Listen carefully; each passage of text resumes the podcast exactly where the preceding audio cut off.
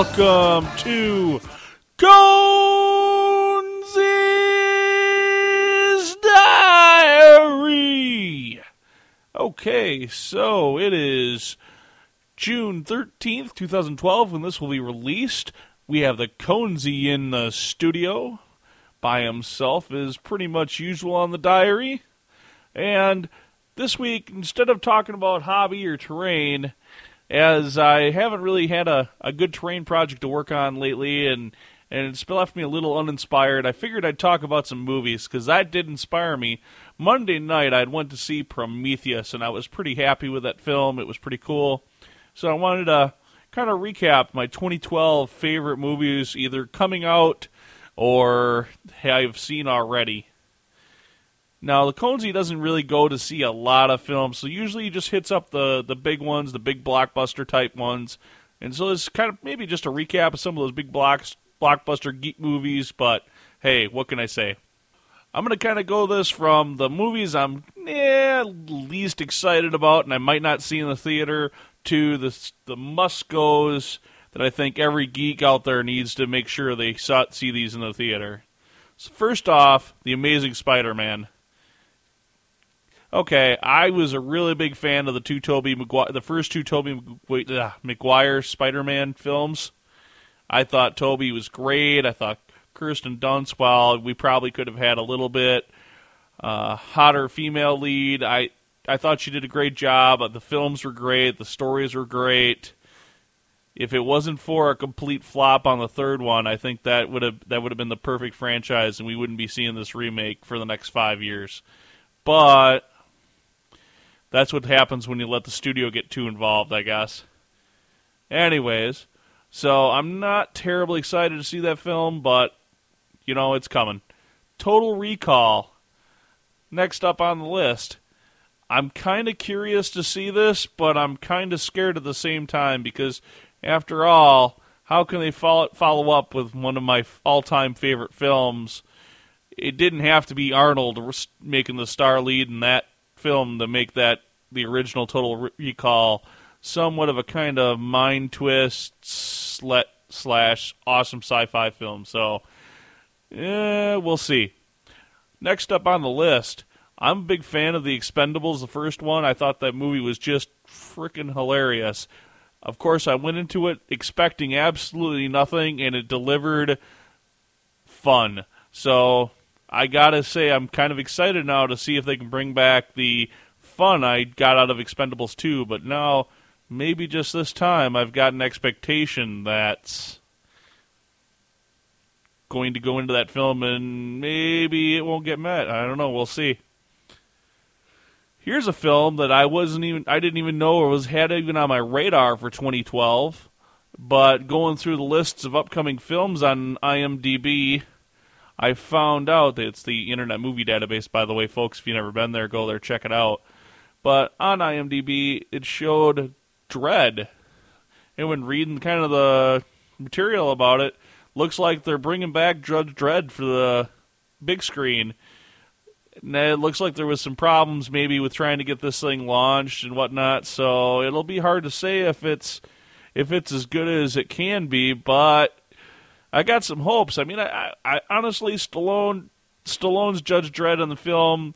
The film was entertaining, if completely horrific for the franchise, the, the the comic book, but hopefully this one hits home with the comic book fans and gives us what we wanted. So I'm actually kind of excited, and since that one kind of hasn't been a huge one on the radar, I think I might just pop into the theater and check it out. Now we'll get to my number five film, and that is Prometheus. Now, I had no intention to go see this film in the theater. Again, I don't go to see a lot of films in the theater during the course of the year, maybe four films, maybe tops. And I ended up getting more and more excited about seeing this film just because my friends and and peeps were kind of talking it up to me. So Monday night I went and checked out the film. Got to say, top notch. I highly recommend it. I very much enjoyed it. Merely makes me want to go back now and watch that first Alien film.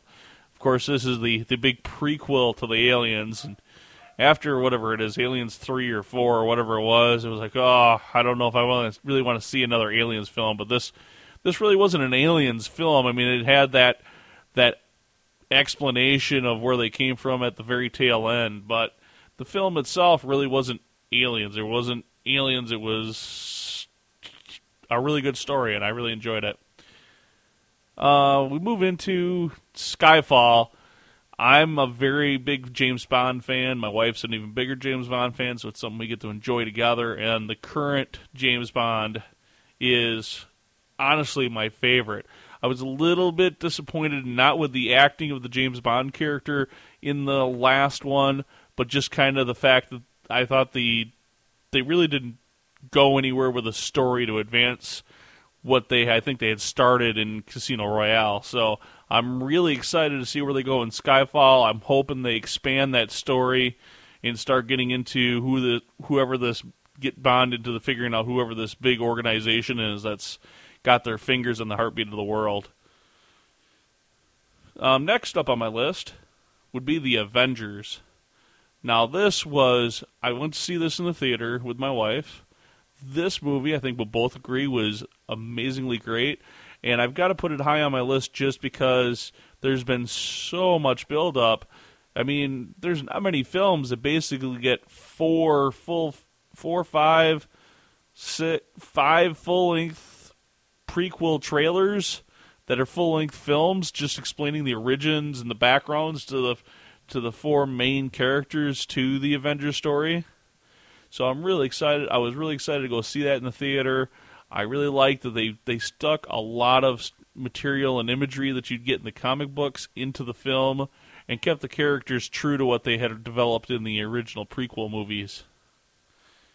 Of course, you get to see a lot of Iron Man, and you got to see a lot of uh, a couple of the other characters just because of the money they had to shuck out to those characters, but it wasn't. It was no X three where they, oh hey, we had to pay Hugh Jackman and so much money that guess what? He is like the key figure in every scene. No, this was perfectly well balanced. They didn't. No single character, not even Tony Stark, completely dominated the film. They gave everybody a lot of screen time. Very good balance. Not, and for a film that had this many characters, it was pretty easy to keep up and maintain what was going on. Now, my top two movies for the year here, they're a close, close tie. First, my, but my number two movie to go see this year, and this I think is a must see for every geek out there, and that's The Dark Knight Rises. I, I have been a oh my goodness, huge fan of this Batman franchise. Batman's always been one of my favorite comic book characters, and this Batman franchise has been the best one I think ever part of that, the uh, Christian Bale is a, even if he's a, a bit off the collar, is one of my favorite film actors, and Heath Ledger did such an amazing job on the Joker in the second film that I'm really, really excited for this one. I'm really anticipating. I'm glad it's coming in the in the middle of the summer, so that I have plenty of time then for the rest of the year to get excited for my number one pick, and that is The Hobbit course, everybody knows the way the original Lord of the Rings trailer or Lord of the Rings films that Peter Jackson did were amazing, and every geek and miniatures guy and gamer that I know has a copy of this this trilogy sitting on their shelves and watches them every so often. So getting excited, really excited for The Hobbit. I'm really glad that Peter Jackson's got a big role in this.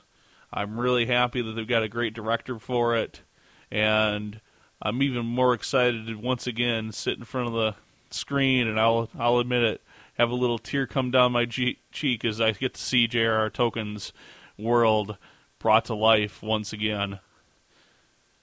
And I'm really excited to see what they do for big characters like Smaug and and the trolls and stuff like that because I'm sure the technology is just that much better to make things even more seamless, more awesome on the big screen.